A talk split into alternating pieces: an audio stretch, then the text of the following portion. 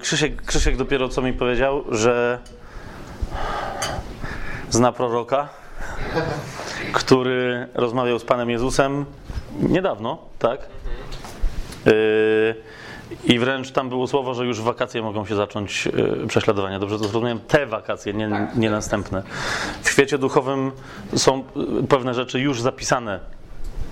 Jest o tyle interesujące, co, co teraz mówisz, że dosłownie w ciągu ostatnich może dwóch tygodni e, miałem jasne przekonanie, ale co więcej miałem e, też pro, słowo prorocze jeszcze skądinąd przychodzące, w ogóle nie, nie moje, które mi to potwierdziło, że nie tylko w świecie duchowym, ale nawet wśród pewnych organizacji e, istniejących niekoniecznie jawnie, ale też i jawnych, e, e, pewne rzeczy są już przygotowane. Co więcej, jest położony krzyżyk już celowniczy na konkretnych ludzi w kościele. Tak? Pastorze.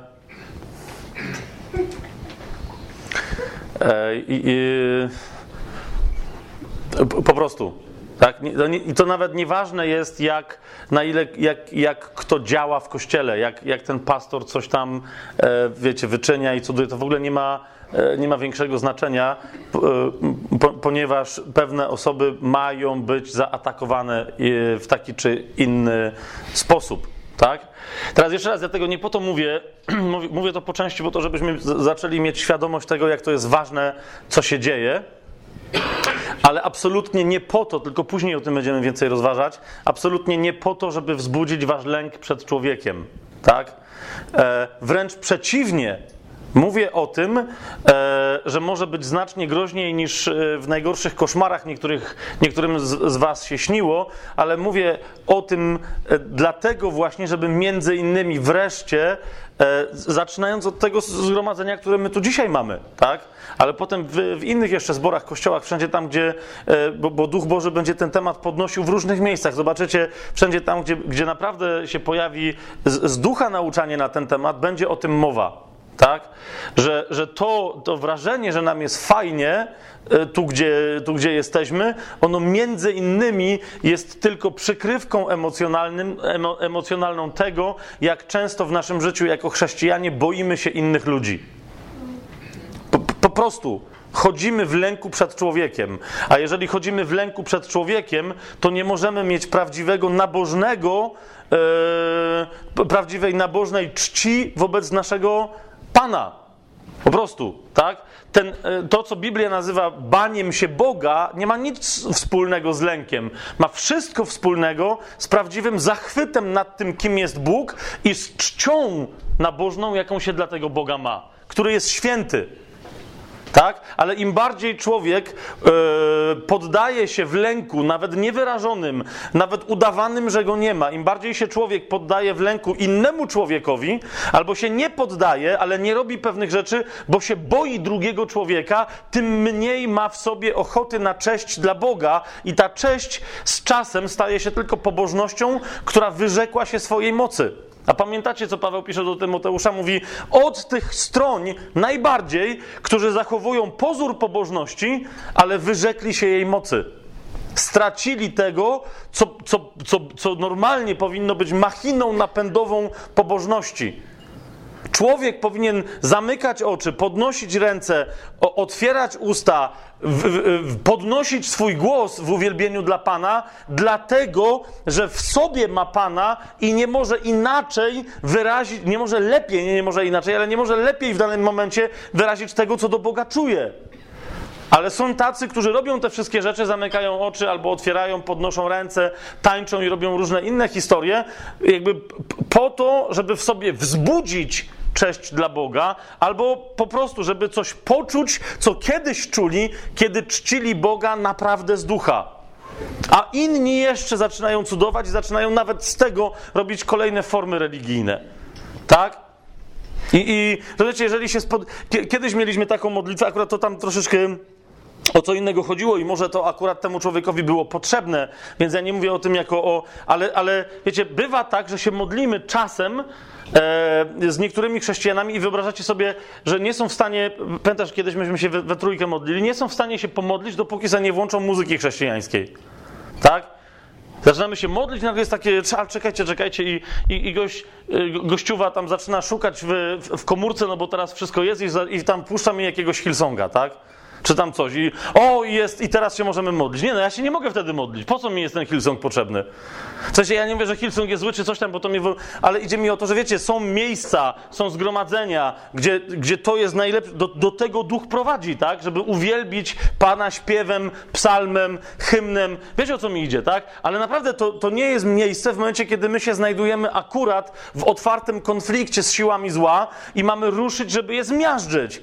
To to nie jest moment, żebym ja wtedy włączał komórkę i słuchał Hillsonga, bo to jest bez sensu, tak? Ja potrzebuję słyszeć, co mówi moja siostra, co mówi mój brat, co mówi moja żona, z którą się modlimy na modli. Wiecie, jak jest nas trzy osoby na litość Boga. Ja potrzebuję mieć z nimi kontakt i się upewniać, czy rzeczywiście to, co we mnie się wydaje, że jest głosem ducha, czy oni to też odbierają, ponieważ jak duch mówi do nas, to mówi i my to sobie dajemy znać na ten temat. Musi być, wiecie, komunikacja, tak? Musi być komunikacja. Są momenty, kiedy wojsko świętuje tam jakiś, nie wiem, swój dzień i wtedy defiluje, tak? W eleganckim szyku, wszyscy ładnie ubrani i tak dalej. Ale jak jest wojna, to się nie idzie na wroga defilując, tak? Tylko się wykonuje konkretne bojowe y, działania. Zakłada się bagnet na broń, albo oszczeliwuje się dziada z daleka, albo się go okrąża, albo się chowa. No wiecie o co mi idzie? To, to tam się wszystko wtedy dzieje inaczej. To się dzieje na serio, to się dzieje w błocie i tam najważniejsza jest komunikacja, tak? Komunikacja, zwłaszcza między tymi, którzy, na zdrowie Ewa, którzy, yy, którzy walczą, a dowództwem, które wydaje rozkazy i które najlepiej widzi, kto co powinien robić. Amen? No. Ale, ale dobra, ale to jeszcze raz, bo, to ca, bo, bo, bo, bo cały czas ja mam takie przeczucie, że to. E, Wiecie, to jest trochę tak w kościele, nie, nie wiem jak to. My jeszcze nie, nie funkcjonujemy jak muchy w smole. Jeszcze tak nie jest. Przynajmniej w, w, nie wiem, może tak jest gdzieś, ale w każdym razie tu to nie jest ta, to nie jest wasza sytuacja, tak? To nie jest tak, ale naprawdę zaczynamy już trochę funkcjonować jak muchy w kisielu. I teraz idzie mi o to, że jeżeli by dzisiejszym owocem tego dzisiejszego spotkania dla ciebie byłoby wyrwanie się Najpierw z tego kisielu, a potem wyrwanie się ze świadomości, że jesteś muchą, bo nie jesteś muchą, tylko jesteś cudownym stworzeniem Bożym w Chrystusie, to to, to, to, to rozumiesz, jeżeli jedna osoba dzisiaj tu powstanie i zacznie świecić, to, to, to będzie przełom dla kościoła w Lublinie. Jak, jak tu 50 osób powstanie i zacznie świecić, to to będzie przełom. Tylko teraz o co mi idzie? Tak? Dlatego zaczynamy od początku, od samego głoszenia Ewangelii. Każdy i każda z nas ma swoją indywidualną drogę z Panem. Tak? A, a, zatem dlatego ja poruszam wiele tematów, ponieważ wiem, że jak wiele nas tutaj e, się w tej sali znajduje, każdy z nas, każda z nas ma swój sposób na powstanie, na stanie w imieniu Bożym i na świecenie swoim światłem. Tak? Bóg nie robi Chińskiej Republiki Ludowej sprzed 50 lat. Bóg nie chce mieć kościoła, w którym wszyscy wyglądają tak samo, mają tak samo skośne, dobra, to było, było rasistowska uwaga, mają takie same szare mundurki.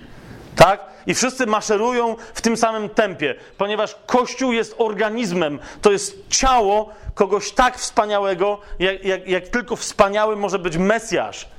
Tak? A w tym ciele każda komórka ma swoje znaczenie, każdy członek, ręka, oko, nos, głowa i tak dalej ma swoje nieprawdopodobne znaczenie. I teraz jest, pamiętacie, jak jest, jak jest porównanie, e, Paweł cały czas mówi, że Kościół jest ciałem Chrystusa. To, to jest pytanie, czy ty wiesz, jakim członkiem w tym ciele Chrystusa jesteś? Co ty robisz? Nie, nie, nie pytam się, co ty robisz, bo ty wiesz, co robisz, tylko, tylko do, czy to jest to, do czego Pan cię powołał i stworzył? Niektórzy z Was mogą powiedzieć, to jeszcze jest nie czas, ale jeszcze raz, naprawdę wiesz, że to jest nie czas na to? Dlatego, dlatego dzisiaj od początku te tematy y, poruszamy, ponieważ idzie o Twoje przebudzenie, o Twoją pobudkę, o Twoje powstanie. Dosłownie dzisiaj. Nie wiem do czego, właśnie na tym cała rzecz polega, że nie wiem do czego. Ale dlatego zaczynamy e, od, e, od e, Ewangelii. Zobaczcie, w księdze Izajasza mamy ten 60 rozdział, tam jest powstań zajaśnij, gdyż zjawiła się Twoja światłość. Ta informacja powstań zajaśnij jest skierowana do kogoś, kto jest tą samą osobą, do której wcześniejsze też wypowiedzi z poprzednich rozdziałów zostały skierowane. I teraz zauważcie, zanim można do kogoś powiedzieć powstań i zajaśniej, najpierw trzeba, zobaczcie, 59 rozdział, 20 e, werset, najpierw trzeba się spotkać osobiście z odkupicielem. Spójrzcie, 20 werset, on poprzedza to powstanie i jaśnienie. Przyjdzie jako odkupiciel dla Syjonu i dla tych, którzy w Jakubie odwrócili się od występku, mówi Pan. Co do mnie zaś, to moje przymierze z nim jest takie. A, a zatem widzisz, tu, tu mamy bardzo istotną informację ze Starego Przymierza pochodzącą, że nie może człowiek zawrzeć żadnego przymierza z Bogiem, jak tylko poprzez odkupiciela. Moje przymierze z Bogiem jest zawsze przymierzem poprzez odkupiciela i w odkupicielu, który my już dzisiaj wiemy, że jest Jezus z Nazaretu. Tak? Ponieważ tylko dlatego, że On może mieć to przymierze, to i my, jeżeli On nam na to pozwoli, możemy mieć to przymierze. Zobaczcie, Pan mówi wyraźnie, co do mnie zaś, to moje przymierze z Nim jest takie, mówi Pan. Mój duch, który spoczywa na Tobie i moje słowo, które włożyłem w Twoje usta, to mówi Ojciec do Syna. Mój duch, który spoczywa na tobie, i moje słowo, które włożyłem w twoje usta, nie zejdą z ust twojego potomstwa, ani z ust twoich wnuków, mówi Pan, odtąd aż na wieki.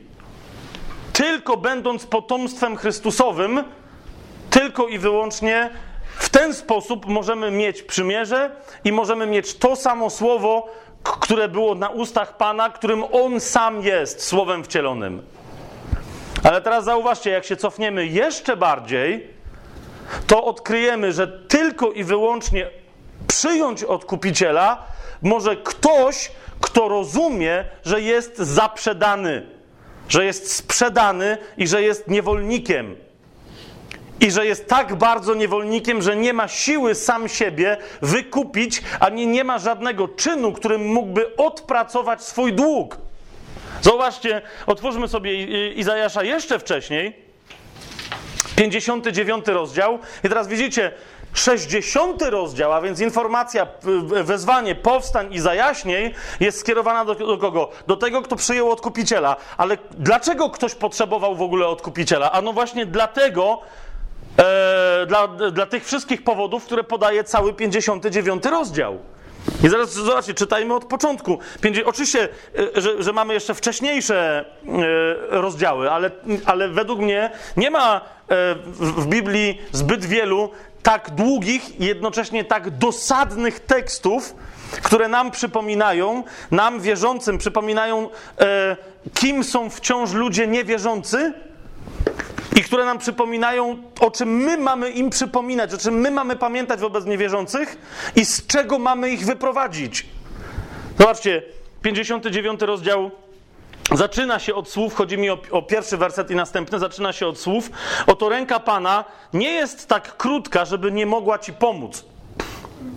A jego ucho nie jest tak przytępione, żeby nie mogło usłyszeć.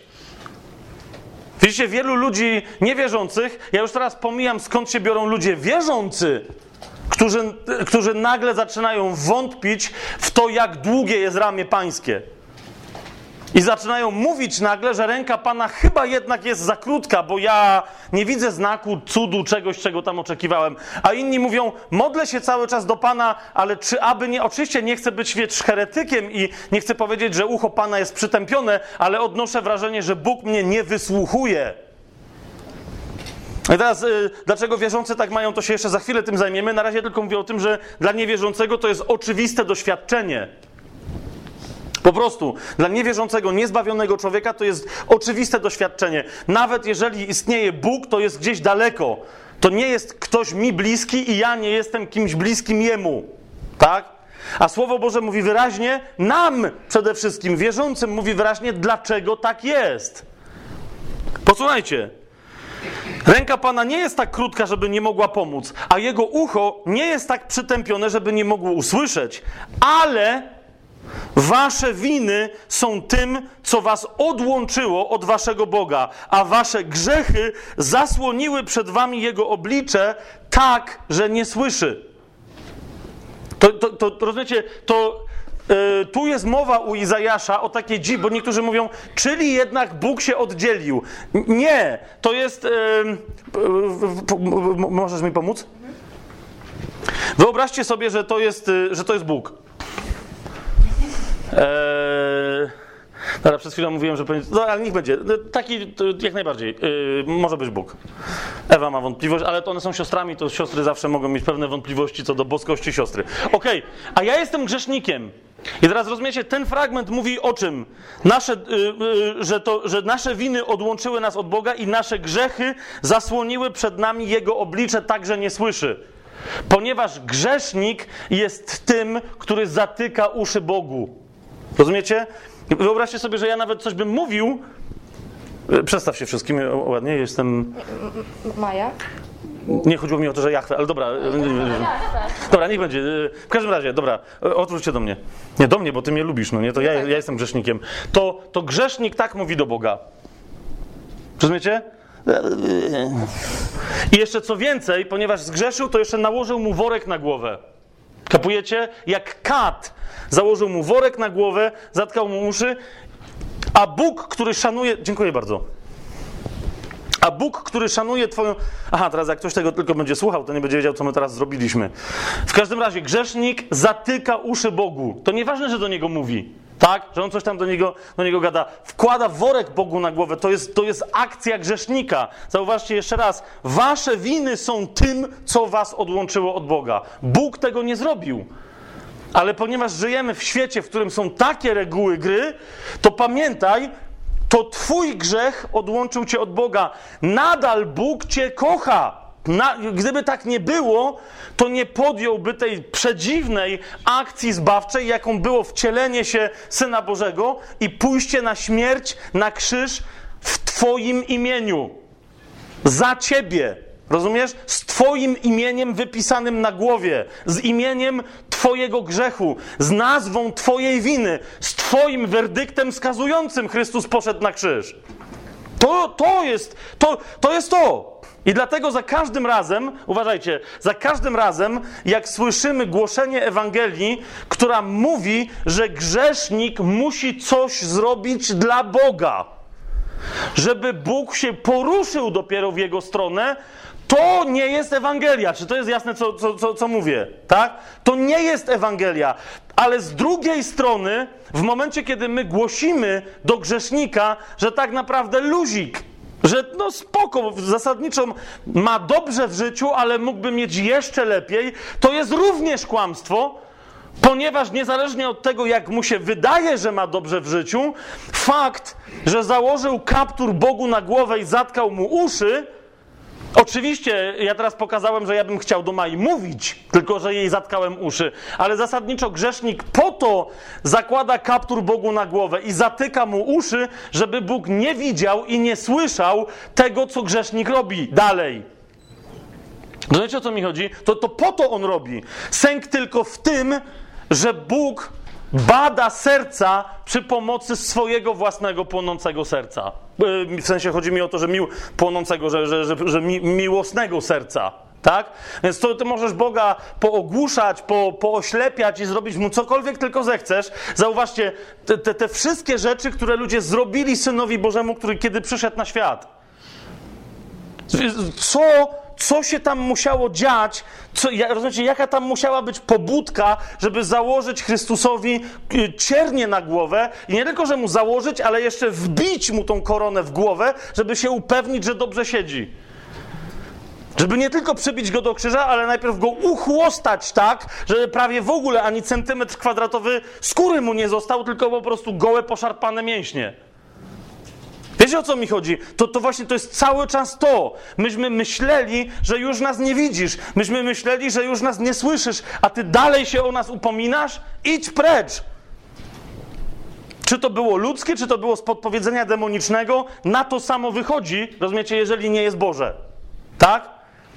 A więc jeszcze raz, to, co my potrzebujemy, nie, nie, tylko teraz uwaga, e, nie głosić, ale co, co do czego potrzebujemy się upewnić, to jest potrzebujemy się upewnić, że grzesznik przyszedł najpierw do Boga jako, jako do wcielonego Syna Bożego, który jest Jego Zbawicielem. Że grzesznik najpierw przyszedł ze świadomością, że jest grzesznikiem, bezradnym w swojej nędzy, przyszedł przyznając się, że jest grzesznikiem, że nic nie może zrobić z tym swoim grzechem, przyszedł poprosić o wyrwanie z tego szamba. Teraz nie wiem, w jak wielu braliście udział, nie wiem, kampaniach ewangelizacyjnych, krucjatach, ilu osobom indywidualnie głosiliście Ewangelię. Wiecie o co mi chodzi? Ale, ale i, i jeszcze raz, nie, nie, chcę teraz też tego powiedzieć, żeby, żeby nie wiem, e, żebyście lecieli do ludzi kiedyś przez, przez siebie nawracanych i teraz im mówili, ej, coś jednak zmaściliśmy, musimy poprawić, musimy e, powtórzyć. To ja nie, nie po to wam mówię. Mówię tylko o tym, że, bo, bo my się wszyscy cały czas uczymy. Naprawdę, wydaje się nam, że jesteśmy niezwykle ewangelicznie wierzący, a nie znamy praktyki działającego Słowa Bożego. Po prostu tak jest i musimy się do tego przyzwyczaić.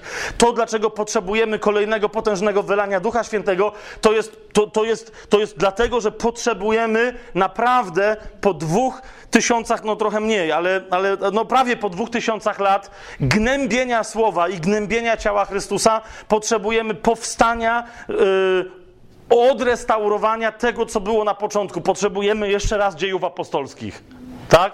Żebyśmy naprawdę zaczęli nie tylko znać słowo, tylko rozumieć, jak ono działa wtedy, kiedy naprawdę działa, a nie kiedy ludzie przyjmują słowo jako ideologię, doktrynę itd., itd., itd.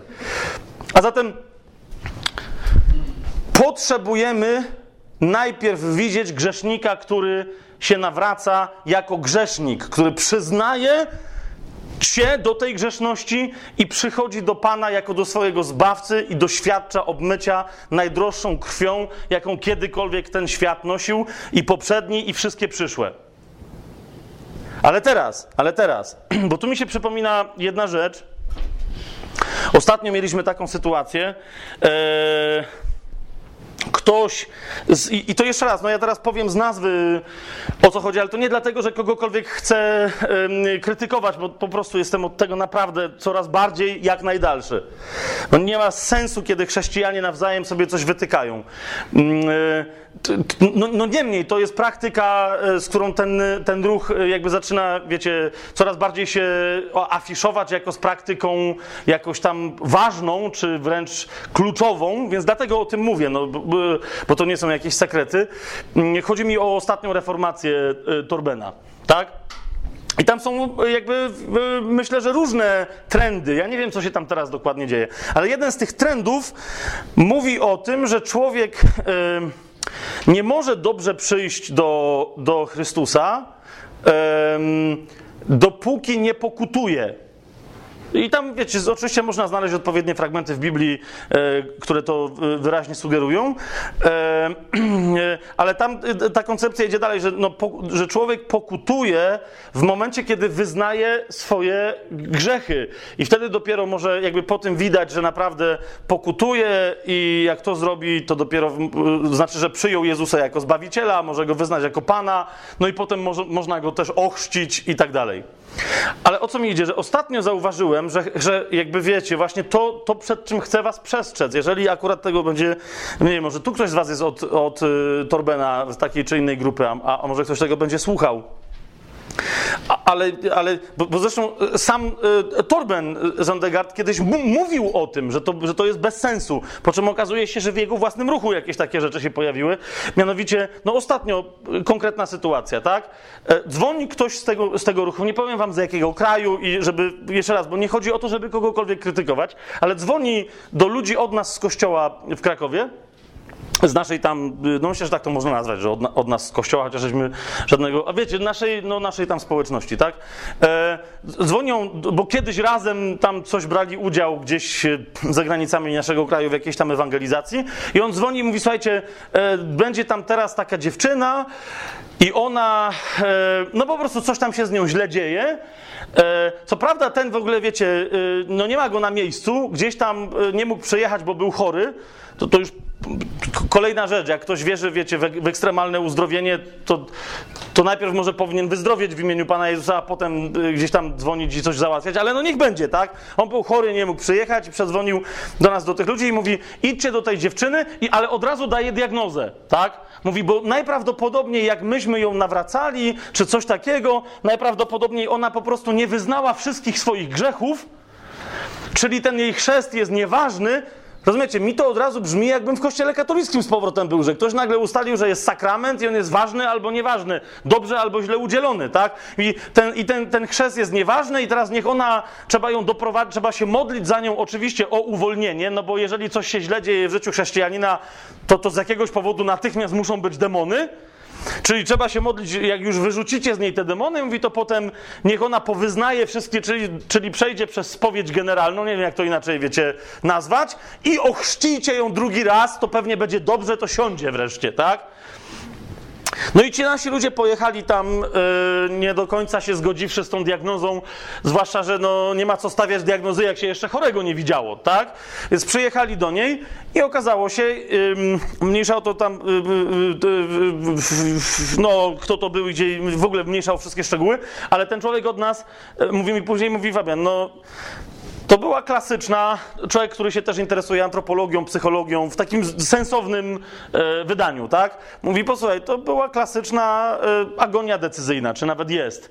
E, to jest, co ja tak kiedyś nazwałem, wiecie, coś, co wygląda jak depresja, a de facto jest postawieniem człowieka przed koniecznością albo możliwością, ale bardzo korzystną dokonania jakiegoś wyboru, tylko że w ramach tego wyboru zdecydowanie się na jakąś jedną rzecz oznacza wielką korzyść, ale z drugiej strony oznacza jakąś sporą stratę, i z drugiej strony podjęcie wyboru w drugą stronę oznacza nie poniesienie danej straty albo odniesienie jakiejś innej korzyści, ale zaś stratę na tym pierwszym froncie. Rozumiecie o co mi chodzi? I bywa tak, że ludzie wiedząc, że no najlepiej byłoby podjąć jakąś decyzję, a nie mogąc się zdecydować, wpadają w takie błędne koło, że już prawie decydują, potem się nie decydują, potem sobie wyrzucają, że się nie mogą zdecydować, zaczynają się poniżać. Wiecie o co chodzi, tak? I, i nagle pojawia się coś jakby depresja, chociaż to nie jest depresja, tak? Niemniej z boku na to patrząc, jak ktoś się dokładnie temu nie przyjrzy, to widzi chrześcijankę, która ma depresję, a zatem pewnie coś ją opętało i trzeba się za nią modlić i tak dalej. A okazało się, że po pierwsze należało z nią porozmawiać, po drugie, pomóc jej y, rozeznać, jak rzeczywiście wygląda jeden problem, drugi problem, e, konsekwencje jednego wyboru, drugiego, oraz po trzecie, e, no po, po, jeszcze pokazać jej jeszcze kolejną rzecz, że przecież w tym wszystkim jest Bóg i Bóg może chciałby jej coś powiedzieć na ten temat. Rozumiecie o co idzie, tak? Że, że być może w tej agonii decyzyjnej trzymają szatan, który mówi, że tu są równorzędne wybory, a gdy tymczasem Bóg wie, który wybór jest właściwy. Tak? No wtedy to się nagle okazało, co? Kolejna rzecz, że no okej, okay, ale skąd ja mogę wiedzieć, i teraz widzicie, dziewczyna, która jest chyba parę lat chrześcijanką, skąd ja mogę wiedzieć, co Bóg do mnie naprawdę mówi? Kiedyś mi się tak wydawało, ale potem mi się okazało, że się pomyliłam. No wiecie, historia, którą tu prawdopodobnie niektórzy albo ją przeżywają, albo ją przeżywali, nie wiem jak z tego e, niektórzy z was wyszli. Albo jeszcze będziecie przeżywać, tak? Wydawało mi się, że Bóg mówi teraz, jak Bóg mówi, co się dzieje, jak, to, jak się upewnić i te wszystkie historie, tak? Niemniej, rozumiecie, że porozmawianie z chrześcijanką, że rozwiązaniem będzie jej posłuchanie głosu Bożego i wtedy skoncentrowanie jej z powrotem na czym? A jak brzmi Boży głos? Pan Jezus mówi, e, ja jestem dobrym pasterzem, moje owce znają mój głos i idą za nim, tak? To, to jest, wiesz, przywrócenie tego chrześcijanina do kolejnego ważnego elementu. Chrześcijanin to jest taka owca, która należy do trzody arcypasterza. To jest owca, która stąd wie, że należy do trzody arcypasterza, że zna jego głos i idzie za nim. Tak? Ale widzicie, że to już jest inna koncentracja, nie uwalnianie, nie wyznawanie grzechów, nie jeszcze raz się chrzczenie. Inna koncentracja, problem, oto mamy chrześcijankę, której nikt nie powiedział, jak się słucha Boga. Po czym rozpoznać jego głos. Tak? Ja nie mówię, że tam historia, wiecie, się jakoś rozwiązała, ale jest na dobrej drodze do rozwiązania, a na tej drodze, mimo że oni tam się zaczęli razem modlić i tak dalej, nie było żadnego, jeszcze raz powtarzam, modlitwy o uwolnienie, wyznawania grzechów, ani powtórnego chrztu. Tak? I teraz znowu, to nie jest przytyk do, jeszcze raz powtarzam, do, do ostatniej reformacji. Ja nie wiem, co się tam dokładnie dzieje, ale to jest jeden z, z, takich sygnałów, które ostatnio dostaję od tam ludzi, że pojawiła się taka doktryna, że jeżeli ludzie przychodzili do Chrystusa, i nie wyznawali swoich grzechów, to znaczy, że nie przyszli jako grzesznicy i nie przyjęli go jako zbawiciela, a w związku z tym, no rozumiecie, i tak dalej. I trzeba to w kółko ten proces odnowić. Kiedy ja wam teraz mówię o tym, że głosząc Ewangelię, mamy y, ludziom przypominać o 59 rozdziale z Izajasza, który sobie jeszcze za chwilę doczytamy, to nie mówię o tym, żeby zmuszać ludzi do spowiadania się. I zaraz Wam wyjaśnię dlaczego.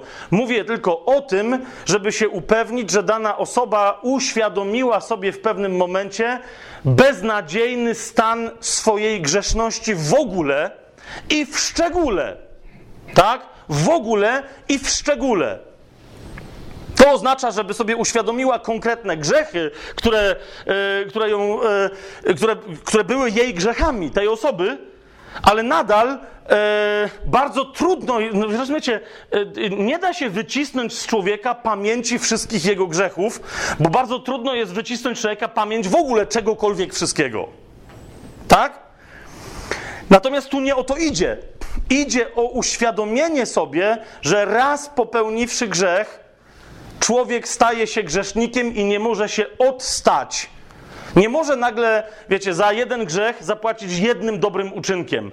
To jest koncepcja każdej religii, z którą się spotkacie. Każdej religii, także tych wszystkich religii, które udają chrześcijaństwo. Tak?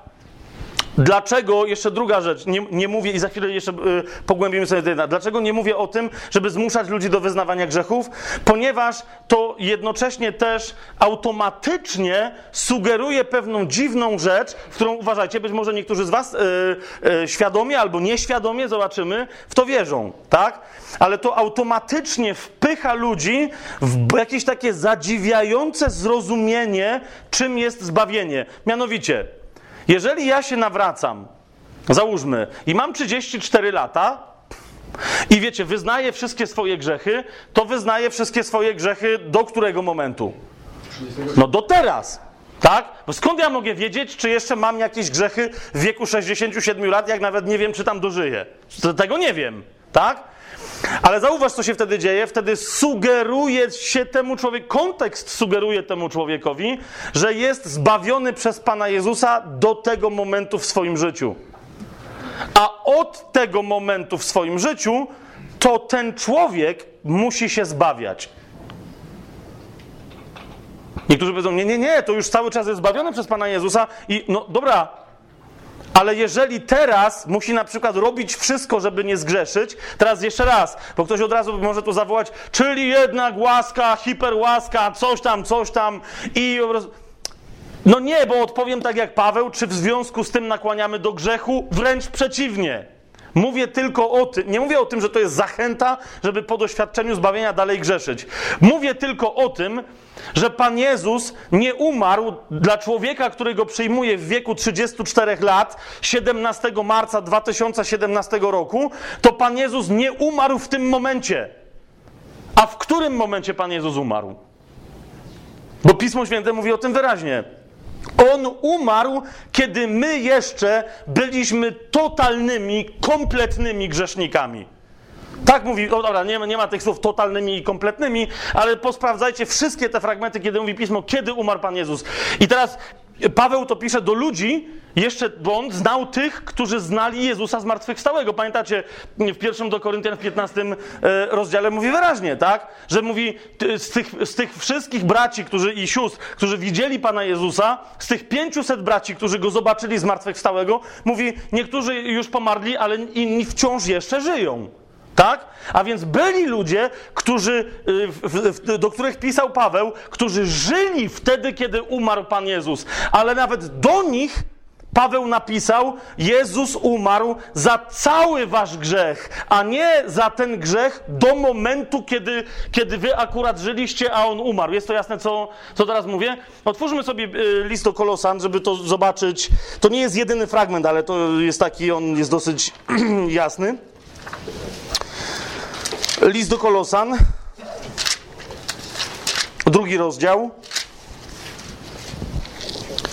Trzynasty werset. Tam jest oczywiście genialny, szerszy kontekst, ale może dzisiaj jeszcze temu kontekstowi się przyjrzymy, tylko jeszcze raz, trzeba, musimy o tym pamiętać. Jeżeli, nieważne ile ktoś ma grzechów, ponieważ Pismo mówi wyraźnie, w wielu miejscach, to że aż wstyd takiemu dojrzałemu zgromadzeniu, jak tutaj byłoby przypominać, że jeżeli przekroczysz choćby tylko jedno przykazanie i popełnisz jeden grzech przeciwko prawu pańskiemu, to jesteś winien przekroczenia ilu praw? Wszystkich, absolutnie całego prawa. Więc to nie ma znaczenia, ile konkretnie kto, wiecie, wykonał grzechów, tak?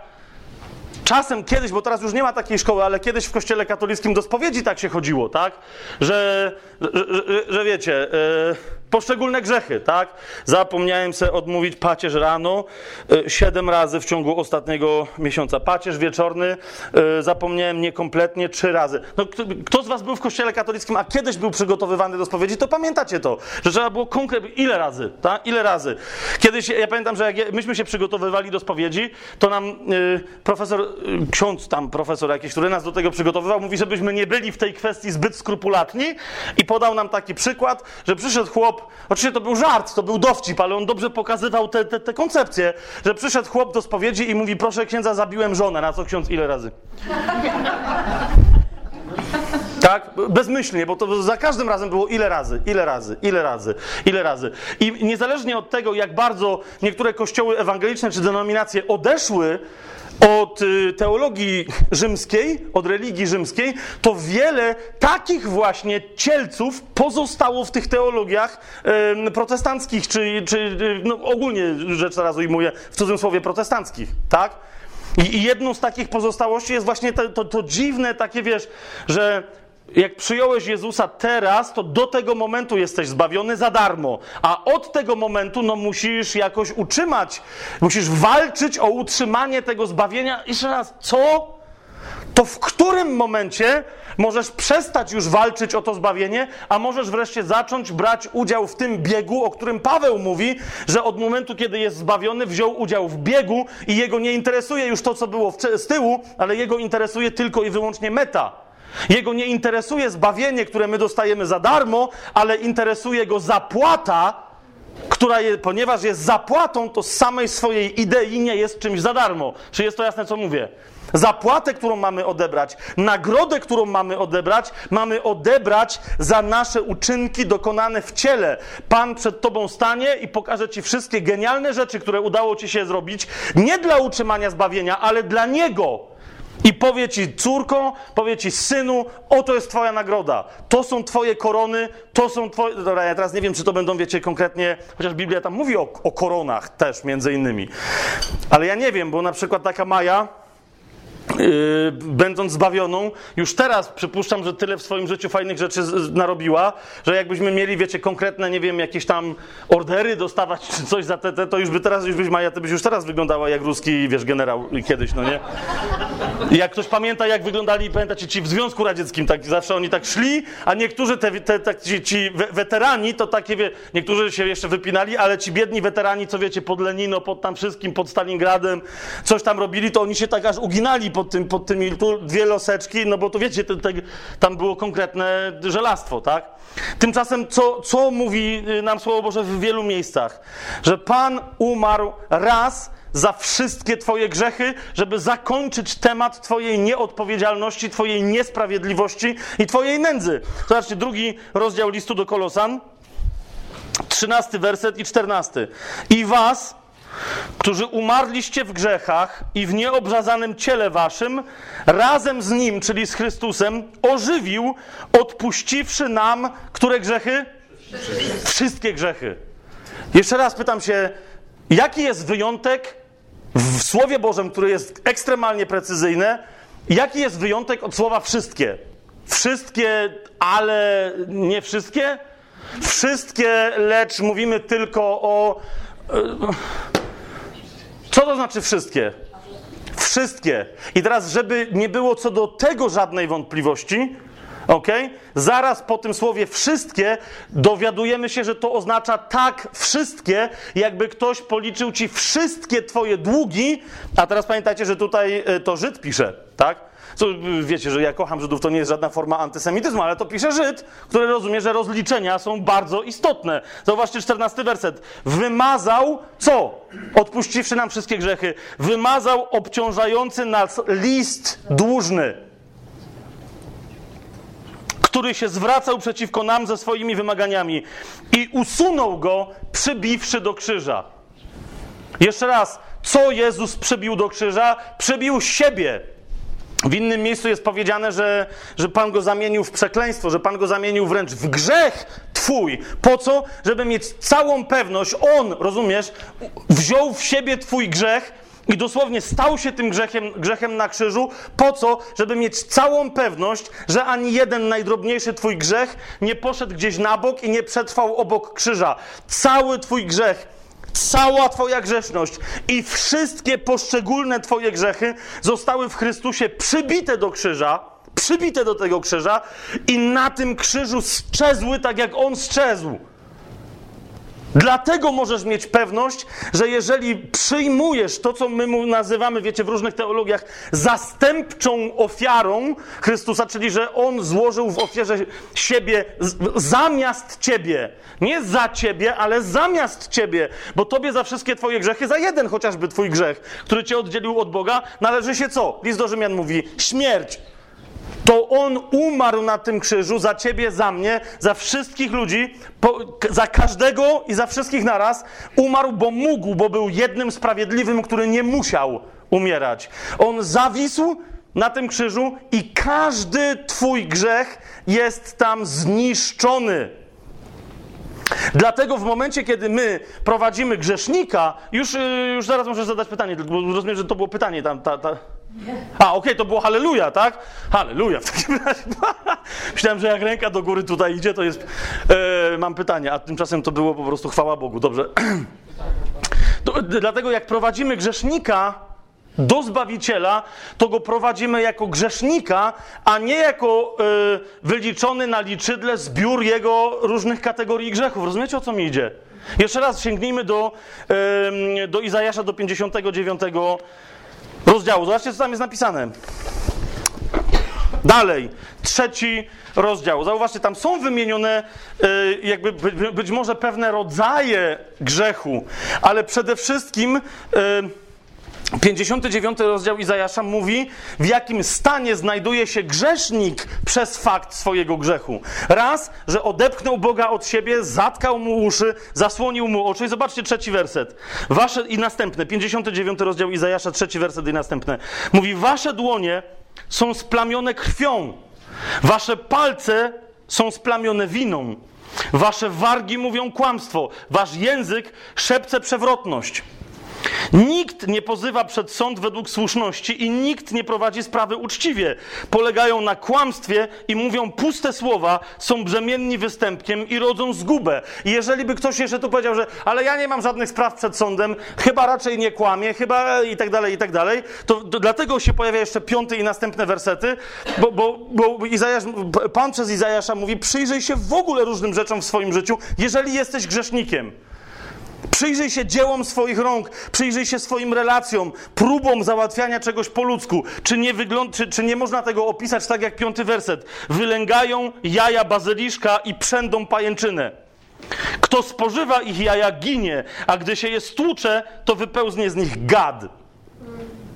Ich tkaniny nie nadają się na suknię, a ich robotą nie można się przyodziać. Ich uczynki to uczynki złe, a dowody gwałtu są na ich dłoniach. Teraz. Wiecie, ostatnio, y, ostatnio jak byłem w Lublinie, to już trochę o tym mówiłem, więc nie będę teraz tego powtarzał, ale jeszcze raz, najczęściej, najczęściej grzesznik broni się przed takim postrzeganiem jego osoby demonstracyjnym czynieniem dobra. To, to jest to jest to, co robi grzesznik. Dlatego psychologia ludzi niezbawionych Tutaj mamy e, paru psychologów, ale e, dlatego psychologia ludzi niezbawionych e, zajmuje się, jak rozumiecie, całą ogromną dziedziną. Różnie się to tam potem nazywa, ale zajmuje się bardzo poważnie maską osobowościową. Tak? Że ludzie kimś są w środku, ale zakładają maski w relacjach z innymi ludźmi. Kiedy stają publicznie przed jakąś grupą, kiedy są w relacji z żoną, z mężem, z dziećmi, z rodzicami, z kimś tam jeszcze, z pracodawcą itd., tak itd. Są całe szkoły psychologiczne poświęcone e, temu, które maski e, czy mechanizmy obronne, jakkolwiek zwały, jak zwał, e, które są zdrowe, które nie są zdrowe, które nie są akceptowalne tu, a są akceptowalne tam itd., itd., itd. W momencie, kiedy człowiek przyjmuje dobrą nowinę, i, I, po prostu nie, nie, nie, chodzi o to, żeby się wywalił przed całym światem i pokazał, zobaczcie, jaki jest ze mnie syf. To nie o to idzie, ale w momencie, kiedy po prostu do, dociera w sobie do tej prawdy, że no tak jest. Jest fałsz w moim postępowaniu. Jest fa- a on świadczy o czym? No, próbuje coś ukryć. Być może przyzwyczaiłem się do tego ukrywania, ale być może wydaje, może mi się nie wydaje, a może mi się wydaje, ale w każdym razie to, co próbuję ukryć, pewnie jest straszniejsze, yy, jeszcze bardziej straszne niż myślę, że jest i dlatego tak usilnie próbuję to ukryć. Stąd te wszystkie nasze walki z poczuciem winu, ze wstyda, winy, z, ze wstydami wszelkiego rodzaju i tak dalej, i tak dalej, i tak dalej. Zauważcie, Y, I dlatego mówimy o, o tym, że, że grzesznik najpierw musi być wyciągnięty z gnoju, może powstać, a potem będzie jaśnieć, pod warunkiem, że najpierw podda się światłu. Zobaczcie, co mówi Pan Jezus zaraz po tym sławnym fragmencie w Ewangelii Jana, y, zaraz po fragmencie 3,16. Ewangelia Jana 3, 16, 17. To wiecie, dla niektórych, nawet niewierzących ludzi, to jest najbardziej znany fragment z Biblii. Tak często e, chrześcijanie się posługują tym fragmentem z Biblii. Jan 3, 16, 17. Zobaczcie, co tam jest. A jak czasem pytam chrześcijan, co jest napisane dalej, to już nie wiedzą. Interesująca rzecz. I to nie chodzi mi o to, żeby mi zacytowali dokładnie, yy, tylko, tylko w ogóle nie wiedzą, co jest dalej napisane. A tymczasem jest cały szeroki kontekst tego, te, te, tego konkretnego wersetu 16 i 17 z trzeciego rozdziału. Z Ewangelia Jana 3, 16, 17. Co mamy tam napisane? Albowiem tak Bóg ukochał świat, że dał swojego jednorodzonego syna, aby każdy, kto w niego wierzy, nie zginął, ale miał życie i to w dodatku jakie? Wieczne. Bo nie posłał Bóg syna na świat, aby ten świat osądził, lecz żeby ten świat był przez niego wybawiony, uratowany. Tak? Bo cały świat, jak mówi nam o tym list do Rzymian, po prostu tkwi w niewoli grzechu i tkwi w nędzy. Ale zobaczcie, co jest dalej napisane. Kto wierzy w niego, nie będzie sądzony. Kto zaś nie wierzy, już jest osądzony, dlatego że nie uwierzył w imię jednorodzonego Syna Bożego. I nagle po, e, po, tym temacie sądu pojawia się, co, pojawia się temat światła i ciemności. Bo okazuje się, że to, co, co człowieka sądzi albo nie sądzi, to, co go osądza albo nie osądza, to jest nawet nie samo światło czy ciemność, ale jego decyzja, gdzie chce tkwić. Wybór wiary w Jezusa jest zawsze wyborem ob, samoobnażającym w pewnym sensie. Tak? Ten nie idzie na sąd, kto się przyznaje, że gdyby poszedł na sąd, ten by był potępiony. Po prostu. Ten nie idzie na sąd, kto wiedząc o tym, że gdyby poszedł na sąd, został potępiony, mówi: jeżeli, jeżeli ja sam się będę tym dalej zajmował, to zostanę potępiony. Więc, więc mówię: Jezu, niezależnie od tego, jakiego cwaniaka gram w swoim życiu, nie dam rady pomocy, ratunku, wyrwij mnie. I to wystarczy. I to wystarczy. Tylko widzisz, Niektórzy, nawet jak do nich dociera ta informacja, nadal wstydzą się, że ktokolwiek miałby oglądać ich dziadostwo. I teraz e, nie wiem, czy wszyscy tak, e, nie, nie wiem, że, że, wy tak macie, ale nie wiem, czy wszyscy też znacie ludzi, którzy tak mają. Ale, ale wiecie, są tacy ludzie, którzy. E, ja teraz mówię o w ogóle niewierzących ludziach z różnymi tam problemami, ale jest, są tacy ludzie, którzy nie pójdą do lekarza z pewnego rodzaju schorzeniami, bo się wstydzą nawet lekarza. Są, no, są tu lekarze, to, to wiecie o co mi idzie, tak? Że po, po, po prostu, że, że ktoś, nie wiem, pójdzie z czymś, co w jego rozumieniu jest niewstydliwe, tak? Że no kaszel, to każdy ma kaszel, no to jeszcze pójdzie, to coś. Ale jak już na przykład ma wrzód pod pachą, czy tam, nie wiem, gdzie indziej, to już wtedy, wiecie, będzie nawet niezwykle cierpiał i będzie kombinował i będzie to tuszował i, tam, i tak dalej. To się tam zaśmierdzi, to będzie przyperfumowywał. To będzie, wybaczcie mi teraz, te, ale tak właśnie jest z grzesznikiem. O to mi chodzi.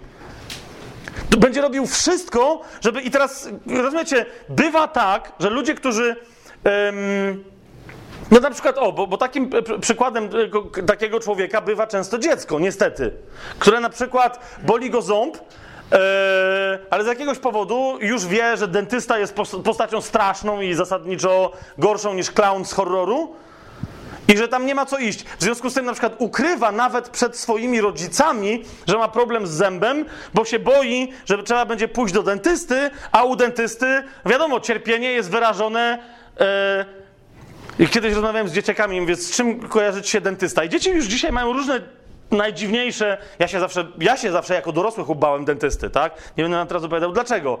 Yy, Ale na przykład dzieci mówią, że im się dentysta kojarzy z króliczkiem na łączce. Myślę, to masz fajnie, dziecko, ostre ci tam narkotyki dawali. Em, a tu się okazuje, że jakoś wiecie, są jacyś dentyści dzisiaj dziecięcy i że oni tam mają na suficie wszędzie jakieś takie jakieś rzeczy rozpraszające te dzieci, czy ja nie wiem co. Ja teraz wymyślam, bo uważam, że to jest. Co jest? Gaz. Serio dzieci ćpają na. Małego. Okej, to ja nie wiem, czy to jest dobrze, czy źle, ale trochę. Ale trochę żałuję, że. Okej, w każdym razie. E, ale są też takie dzieciaki, wiecie, które mówią, z czym ci się kojarzy dentysta? I kiedyś jeden chłopaczek mi odpowiedział e, dosłownie w ten sposób, tak, mówię, z czym ci się kojarzy dentysta? A on mówi, coś takiego zrobił.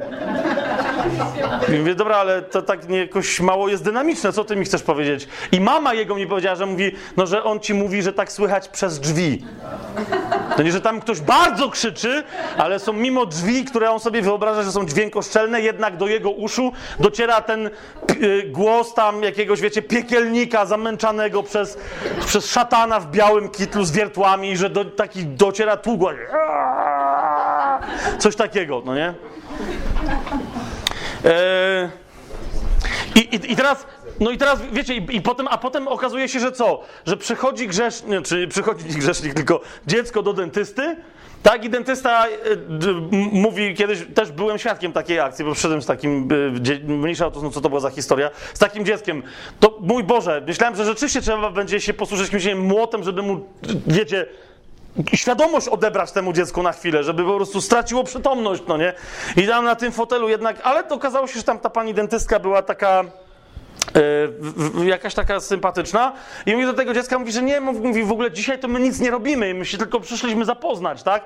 I to dziecko takie było zdziwione, mówi, że aha, nie, na pewno nie, mówi nie, w ogóle odsunęła, wiecie, te wszystkie tam, e, a dzieciak miał tylko tam ruszający się po prostu ząb taki. I to taki, że też sobie pomyślałem, że jakby go tak dobrze tak czepnął po prostu w pysk z jednej strony, to by mu pewnie to wyleciało samo, no ale wie, wiecie, to jest czasem, to jest, jak jeszcze pierwszy czy tam drugi, to już tak ledwo tam, wiecie, no i to, no i, ale tam jeszcze rodzice mieli tam y, koncept, że to może idźmy do dentysty, no dobra, więc poszliśmy, żeby się przyzwyczajał do dentysty, tak? No i ta dentystka mówi, że nie, to w ogóle nie będzie żadnej operacji, to nie, to jest za poważna tutaj rzecz u ciebie, żeby tam się zajmować jakimiś, mówi, wyrywaniami, jakimś czymś.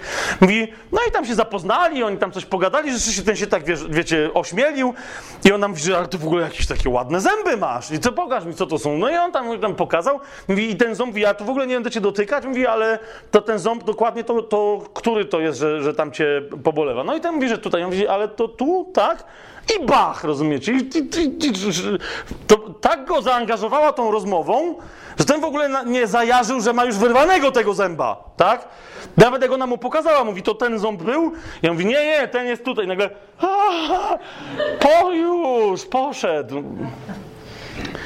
Nie wiem, kto z was jak się nawracał, ale znam paru takich ludzi, którzy jak się nawrócili, jedną z pierwszych rzeczy, które przeżywali później przez parę, czy to nawet paręnaście dni po przyjęciu Jezusa do swojego życia, to było ubolezwa- ubolewanie nad swoim ciężkim debilizmem, że tak długo czekali z przyjściem do Jezusa. Jakby coś w ogóle tam się miało Oczywiście, że tam się wydarzyły fundamentalne kwestie, ogromny przewrót życiowy w ogóle w drugą stronę, tak? Ale idzie mi o to, że jakby oni sobie wyobrażali, że sam proces będzie jakiś straszliwy, że oni właśnie będą musieli przechodzić przez jakieś wręcz. Znaczy, że wiecie, niektórzy chrześcijanie tam coś zaczynają mówić o jakichś inicjacjach. I to wtedy wiesz, że jak jest inicjacja, tam jeszcze no inicjacja jaka, no tak jak kiedyś to opowiadam, pamiętasz, nie pamiętam, który to był ten gość, co się nawrócił, przeczytał Biblię i potem się dowiedział, że gdzieś się chrześcijanie spotykają. Przyszedł do nich i wiecie, przy drzwiach od razu pierwsze, co się dowiedział, to było pytanie, czy już został obmyty krwią baranka, tak? Czy już jest wykąpany. I on się przeraził, że, że o kurde, to chyba nie, nie, mówi, to, przepraszam, bo ja mówi, szukałem chrześcijan, nie satanistów, no nie?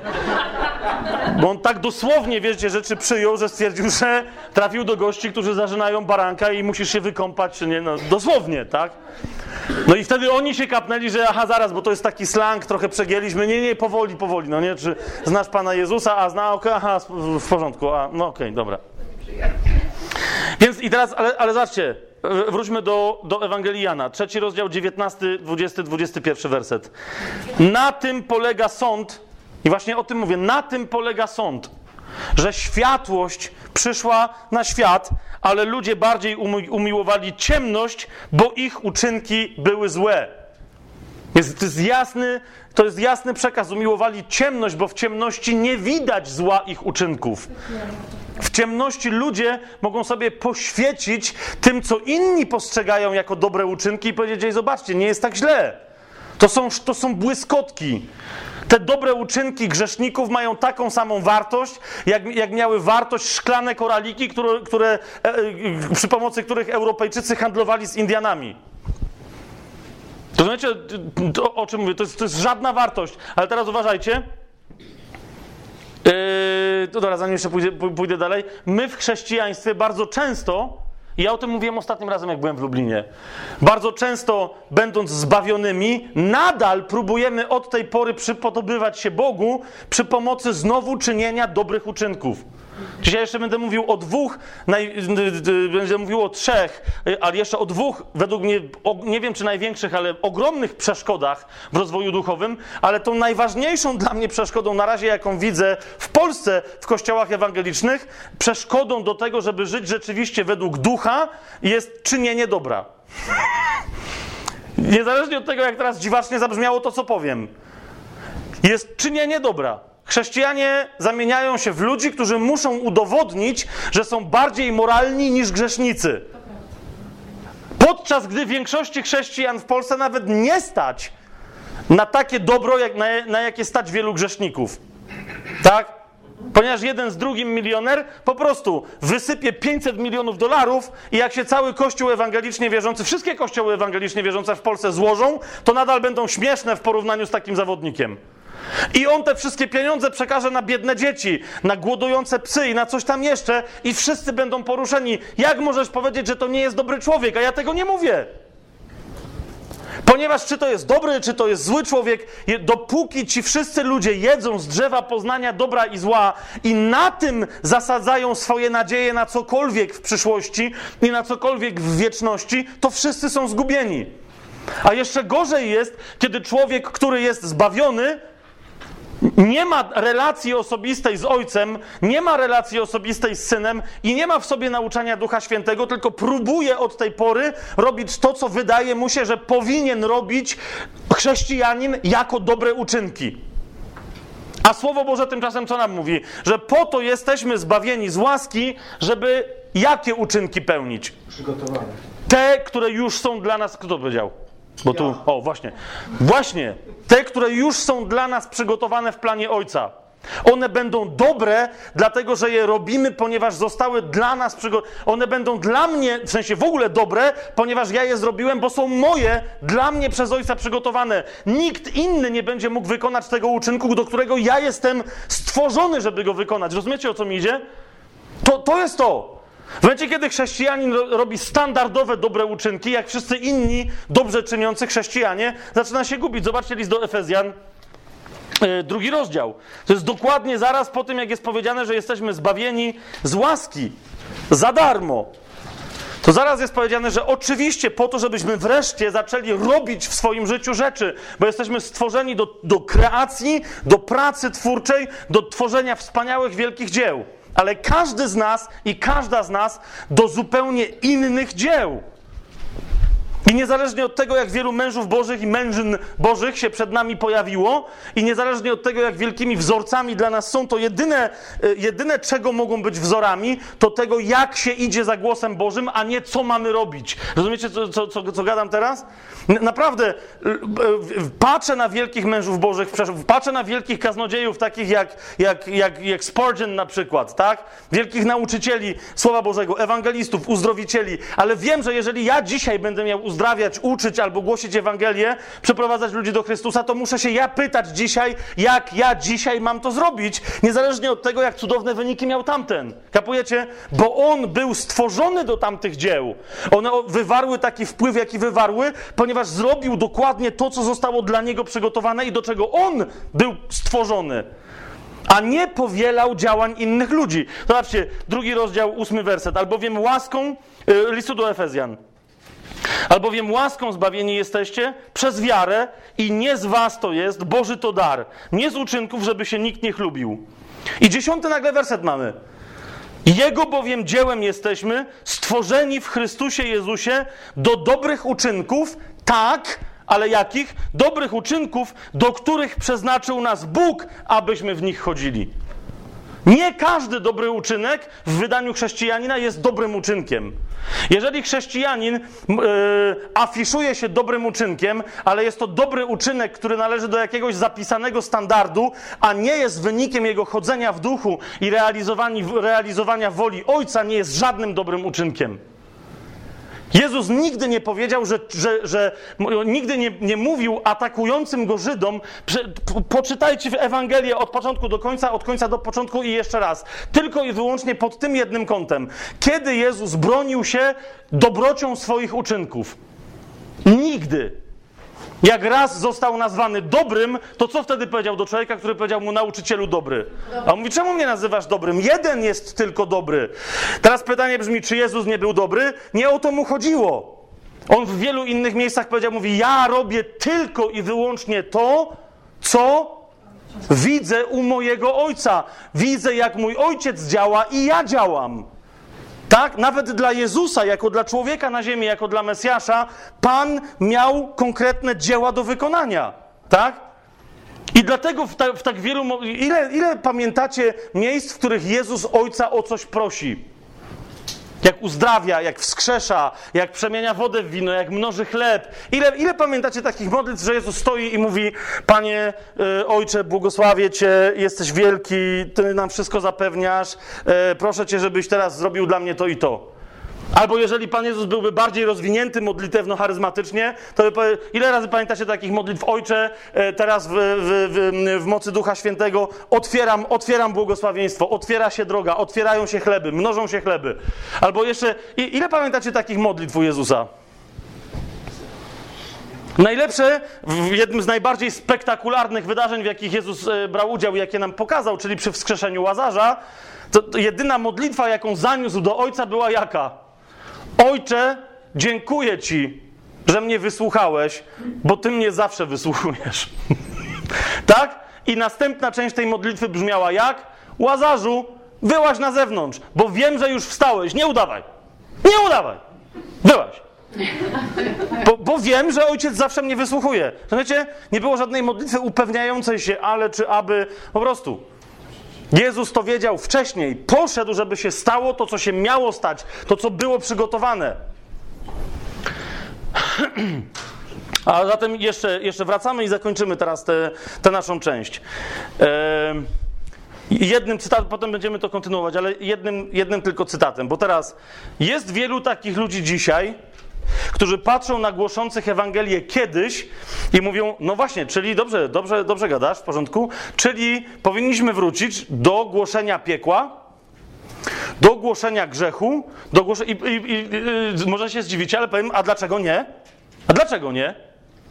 Tylko niech to będzie głoszenie piekła w sensie jako pewnej destynacji wiecznej, a, a nie tak jak dzisiaj co i róż słyszę, że jak, jakieś tam widzące mistyczki a to lądują w niebie, a to w piekle i tam jakieś mają objawienia e, stamtąd zasłyszane. Słowo Boże mówi mi wyraźnie, że w tym, co można byłoby nazwać piekłem ognistym, czyli gehenną, czyli jeziorem ognia, że do jeziora ognia szatan dopiero trafi. I Słowo Boże mówi wyraźnie, kiedy trafi. Tak? Więc jak ja dzisiaj słyszę jakąś kolejną rewelację, że jakaś tam pani wylądowała w piekle i zobaczyła tam szatana, jak tam takiego czy innego celebrytę, wiecie, e, dźgał widłami, to od razu pierwsze moje jest pytanie, ale skąd tam ten szatan? Mniejsza o to, skąd ten celebryta, bo to mniejsza, ale skąd ten szatan tam się wziął, bo, no bo rozumiecie, zwłaszcza, że on do tego jeziora ognia, poczytajcie objawienie, trafi później, nie będzie pierwszym, który tylko trafi później po na przykład bestii i po fałszywym proroku, tak? No przecież czytajmy Słowo Boże, to, no to jeszcze raz. To, to fałszywego proroka tam jeszcze nie było? No nie było, bo się jeszcze nie objawił. A szatan już tam jest?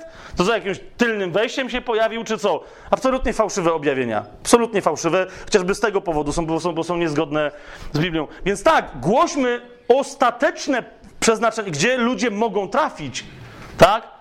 Gdzie ludzie mogą trafić. Podobnie jak uważam, tak, głośmy ostateczne przeznaczenie niebieskie, tylko pamiętajmy o tym, e, no, co to znaczy.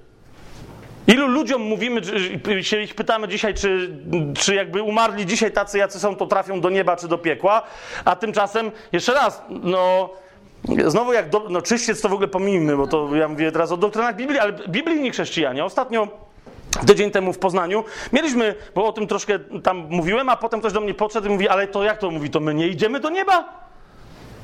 Bo tak wynikało z tego, co mówiłem, tak? No mówię mu, że no, no tak, no może na chwilę, no nie, ale potem wracamy. No był taki, rozumiecie, taki wstrząśnięty do głębi. Mówi, ale mówi, ja, ja, mówi, ja w ogóle nigdy w życiu nie byłem w kościele katolickim. Tak jakby to miało coś do rzeczy, rozumiecie? I mówię, ale dlaczego? Co to ma do rzeczy? Mówi, no bo ja nie wiem. To mówi, to się trzeba kościoła... Mówi, no ja zawsze wierzę w Biblię. On mówi, ja się urodziłem w biblijnej, w ewangelicznej rodzinie. Mówi, to, i, to jak to ja nie idę do niego? No, no mówię, no dobra, no ale zmartwychwstaniesz w ciele, czy już twoja dusza będzie latać po obłokach? Mówi, no nie, w ciele. No dobra, mówię, i to ciało ci jest potrzebne, żebyś był bardziej sprężysty skacząc po obłokach, czy... Ja mówię, no nie, mówi, yy, bo jest jakaś nowa ziemia, tak? tak? O to chodzi? O, o, nową ziemię? No mówię, no dobra, no załóżmy, że o nową ziemię chodzi. Ale to ty, ty uważasz, że ta nowa ziemia to będą te obłoki w niebie, tak? I rozumiecie, i on dopiero, wiecie, jakby pierwszy raz w życiu to było słychać, jakby taki stary młyn tak ruszył, no nie takie tam, ale w sensie ja teraz się nie śmieję, tylko on naprawdę zaczął, wiecie, myśl, mówi, o rzeczy, rzeczywiście, mówi, przecież, no tak, mówi, przecież, przecież Nowe Jeruzalem zstępuje z nieba na ziemię, na nową ziemię, no tak. I na tej nowej ziemi nie będzie morza. No widzisz, że zna, rozumiecie, znając Słowo Boże, nadal wierzył w platonizm. Że my się mamy wyrwać yy, w, w, w, niematerialnych duszyczkach i gdzieś tam zostać w jakimś świecie idei przyszłości jakiegoś rzekomego Boga, tak?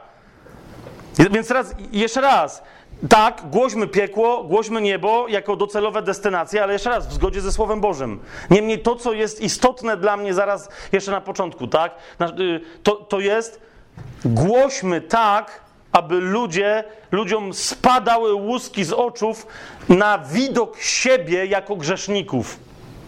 I teraz to niech to będzie końcówka tego spotkania, a jednocześnie otwarcie na spotkanie popołudniowe. Nikt z nas nie może po ludzku żadnego rodzaju argumentem. Ty jak masz na imię? Ja?